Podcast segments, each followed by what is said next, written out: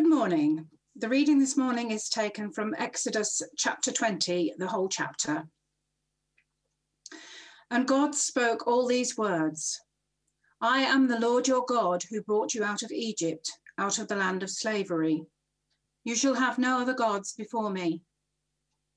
You shall not make for yourself an image in the form of anything in heaven above, or on the earth beneath, or in the waters below. You shall not bow down to them or worship them. For I, the Lord your God, am a jealous God, punishing the children for the sin of the parents to the third and fourth generation of those who hate me, but showing love to a thousand generations of those who love me and keep my commandments. You shall not misuse the name of the Lord your God, for the Lord will not hold anyone guiltless who misuses his name. Remember the Sabbath day by keeping it holy. Six days you shall labor and do all your work, but the seventh day is a Sabbath to the Lord your God.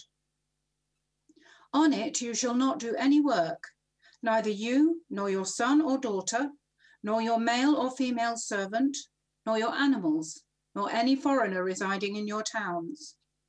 For in six days the Lord made the heavens and the earth, the sea and all that is in them, but he rested on the seventh day. Therefore the Lord blessed the Sabbath day and made it holy. Honor your father and your mother, so that you may live long in the land your Lord, the Lord your God is giving you. You shall not murder. You shall not commit adultery. You shall not steal. You shall not give false testimony against your neighbor.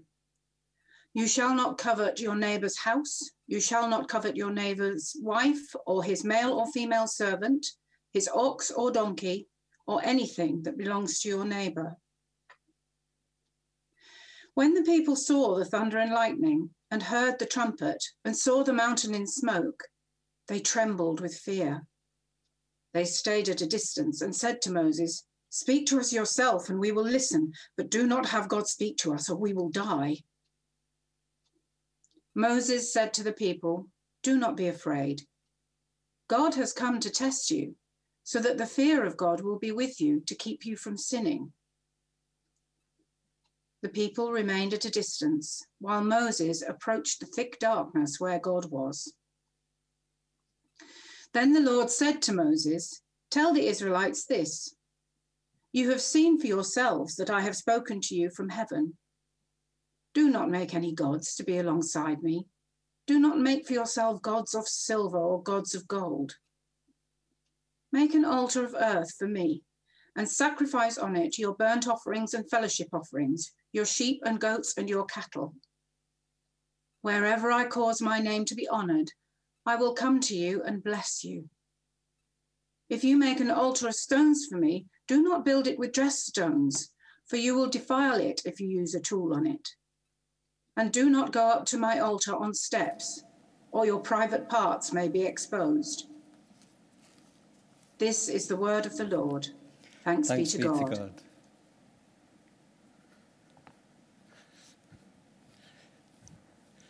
Thank you, Jonathan, for your invitation. Thank you, the small group at the back and the small group at the front, and to all of you who are with us this morning or whatever time of day it may be. Have you ever found yourself in danger? Have you ever found yourself in danger? If so, hopefully you weren't too scared while you were there and you weren't too scarred on your way out. If you haven't been or you can't remember being in danger, perhaps you can exercise your imagination. Imagine being on a school trip and losing your teacher and your classmates. Imagine being in the mountains and you lose your map and compass, and there's no mobile phone reception, and the clouds come. You don't know where you are. Even if you had a map and a compass to show you the way out, you wouldn't be able to find it.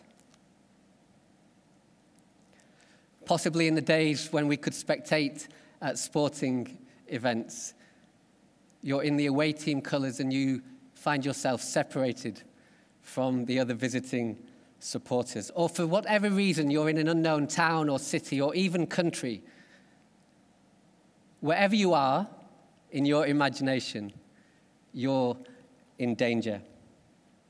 Last week in Exodus 17, the Israelites were in danger. They were faced by Amalek, and the faces of the Amalekites were not friendly. The Israelites were in danger of losing the battle, and their life, their collective life, their individual lives, was and were in imminent danger. And in his sermon, Jonathan taught us to seek God for how to face the battle. Seek God for how to face the battle.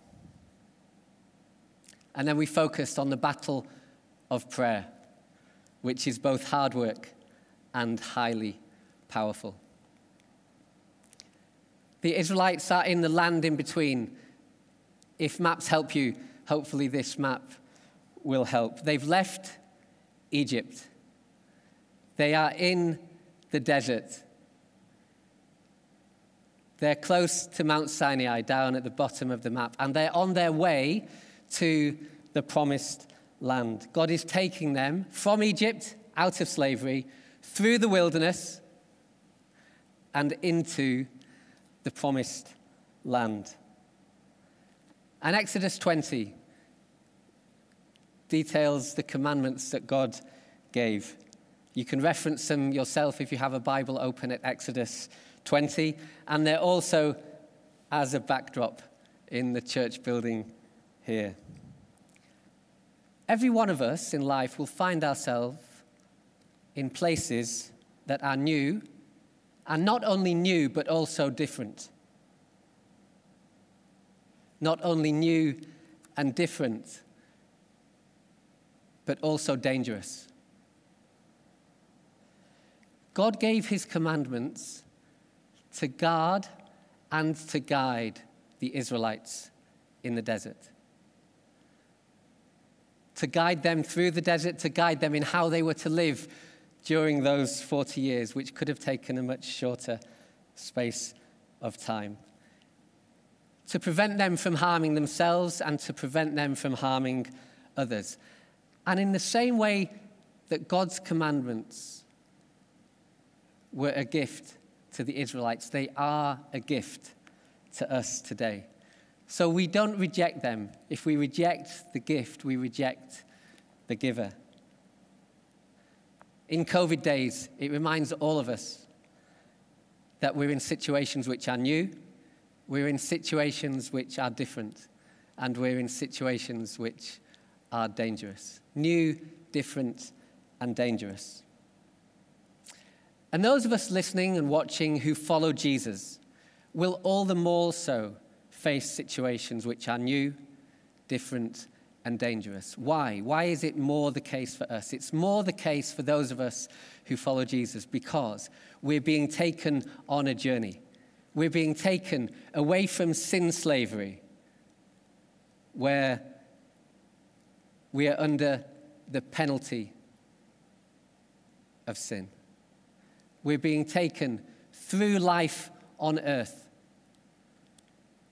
where Holy Spirit works in us on this journey, the Christian life, the pilgrimage that is our life on earth. Holy Spirit works in us to free us from the power of sin so that we can obey God's commandments. And we'll see how Holy Spirit does that. And we're being led to heaven where we'll be free from the presence of sin. There will be no sin there. We will no longer need the commandments when we're in heaven. They're a gift. God's commandments are a gift that keep on giving. The New Testament refers to them.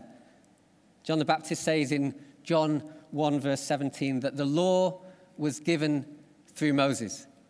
Grace and truth came through Jesus Christ. John the Baptist knew that Moses had an important role. Moses' role for the Israelites was to lead them out of Egypt, through the desert, through the wilderness, and into the promised land. He led them there even though he didn't make it physically into the earthly promised land with them.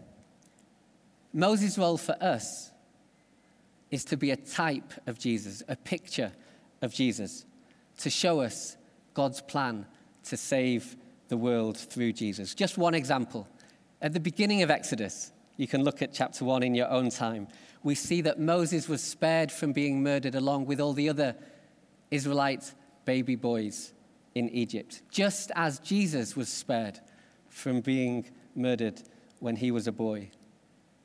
And it's interesting to see to which country Jesus was taken for refuge when his life was in danger.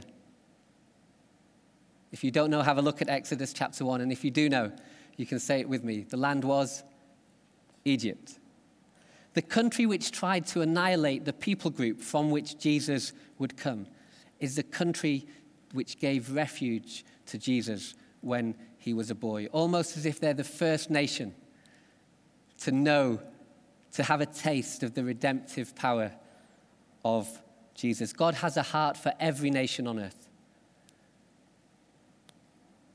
Not only a heart, but a redemptive purpose also.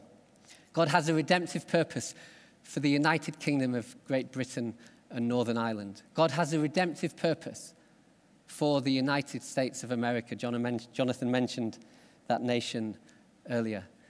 God has a heart and a redemptive purpose. If you have a map of the world where you're watching, you can look on it for Albania, for Armenia, for Algeria, for Afghanistan. I won't go through the whole alphabet, but there's no doubt nations that are on your heart. And if they're on your heart, they're on your heart because they're first on God's heart. You can even speak them aloud where you are, and I'll pause for a few seconds so you can. Wherever we are, wherever we're from, whatever nation or nations are on our hearts, people are the same.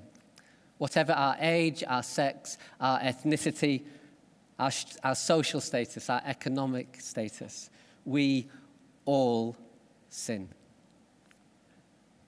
We're not sinners because we sin. We sin because we are sinners. But those of us who follow Jesus are saved sinners. We all have the same nature, and it's a sinful nature. That's why God gave us commandments. And not only personally, but nationally, nations will be blessed if they follow God's commandments.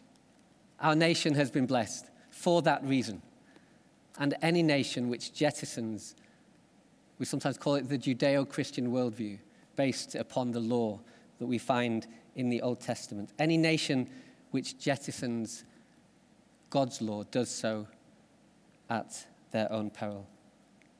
James takes up some of the commandments in chapter 4. He says, What causes fights and quarrels among you? Don't they come from your desires that battle within you? You desire but do not have, so you kill. You covet but cannot get what you want, so you quarrel and fight. There's no, been, been no killing in our home, but there's lots of the other. You don't have because you do not ask God. And then he goes on in verses 5 and 6. Or do you think that Scripture says, without reason, that he, God, jealously longs for the Spirit he has caused to dwell in us? But he gives us more grace. That is why Scripture says, God opposes the proud, but gives grace to the humble. So we're moving from the national to the personal. How can I know God's grace? How can I and how can we keep these commandments? The law revealed God's will for the behavior of his people, for us now, the church. And now we live not only not under that covenant of law, but under a new covenant Jesus has fulfilled the covenant of law and has now ushered in the season of the covenant of grace and truth. If I'm humble enough to admit that I cannot keep God's law, then God gives me grace to meet the higher standard of grace. Grace is a higher standard than the law. Why do I say that? Take adultery. Under the old covenant. Under the law, I had to commit adultery to be guilty of adultery. And Jesus teaches that under the new covenant, I need simply, only, but sinfully to have lust in my heart to be guilty of adultery. The same is true for murder and hatred. To be guilty of murder under the law, I had to commit murder. But under the new covenant, the covenant of grace and truth, if I have hatred in my heart, I'm guilty of murder. So, by that definition, there probably has been murder in our home and in many. I don't have to look for long at these commandments before knowing that I break them. I'm guilty. And once I've broken them, I've broken them as Moses did. He came down from the mountain, and because of what he saw in the people he was commissioned by God to lead, because of their sin, even while he was receiving the commandments, he smashed them on the ground. God is gracious and compassionate. Dornbush read for us earlier that sins will visit three or four generations. And some people don't like that principle, but it's a principle of life, it's a principle of medicine, of genetics, it's a principle, I'm sure many of us see it in many walks of life, in our own and in the lives of others, in personal lives and in professional lives. But love extends to a thousand generations. And just as God was gracious enough to rewrite on new tablets that he commanded Moses to select, God was gracious enough to rewrite the commandments on those tablets. He's gracious enough to forgive us. The forgiveness of sins, we declared it earlier in the words of the Creed. We believe in the forgiveness of sins. As we read or listen to the commandments, and we'll watch a video shortly. Let's allow God, God the Holy Spirit, to firstly convict us of our unrighteousness. We can look at them and think, well, I'm not guilty of that one, I'm doing okay. But the whole purpose of the law is to show us that we cannot fulfill it. That's part of the purpose of the law. And after Holy Spirit, after we've allowed Him to convict me, after I've allowed Him to convict me, and after we all have, have allowed Him to convict us, of unrighteousness, then allow Him to cleanse us from that unrighteousness. We're going to sing a hymn shortly. Great is thy faithfulness, Thomas Chisholm's well known hymn, which has the line, Pardon for sin and a peace that endureth. Rather than me going through all the commandments, this video does so better and uh, using less time than I could do so. Just ask God to show you, as I'm asking Him to show me, one, two, or more, that I need to receive His grace in order to fulfill these commands. Let's watch this video.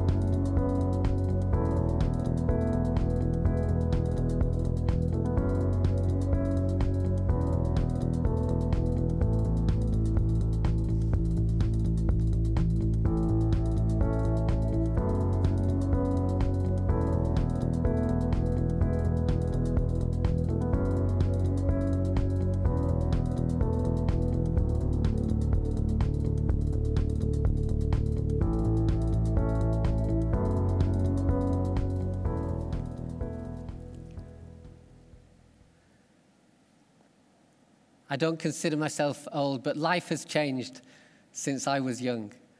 But what hasn't changed is the relevance of these commandments. I don't know if you noticed the asterisk, but when we honor our father and mother, it's the first commandment many of us will know with a promise, so that it may go well with us in the land that God is giving us. Maybe others were highlighted to you, but that's what God highlighted to me to honor my father and mother. Many people can honor them, but only I and my siblings can honor them as father and mother.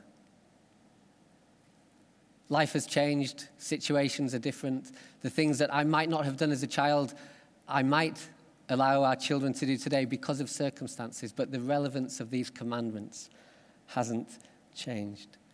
Don't allow the accuser of God's family to condemn you.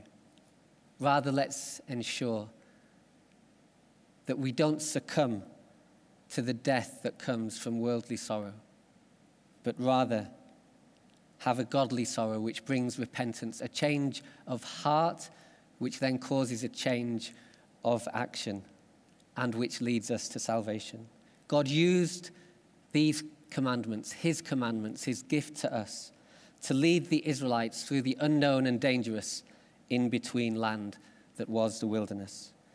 God Himself, Holy Spirit, if we submit ourselves to Him, will guide us through whatever unknowns and new and dangerous circumstances we face.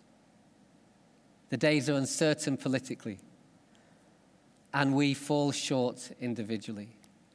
But God restores, He rewrites, He rewrites our stories, and nothing is unknown to Him. We sang earlier, grace, grace and mercy are mine. Forgiven is my sin. We're going to sing Great is thy faithfulness, which has the same theme within it pardon for sin and a peace which endures.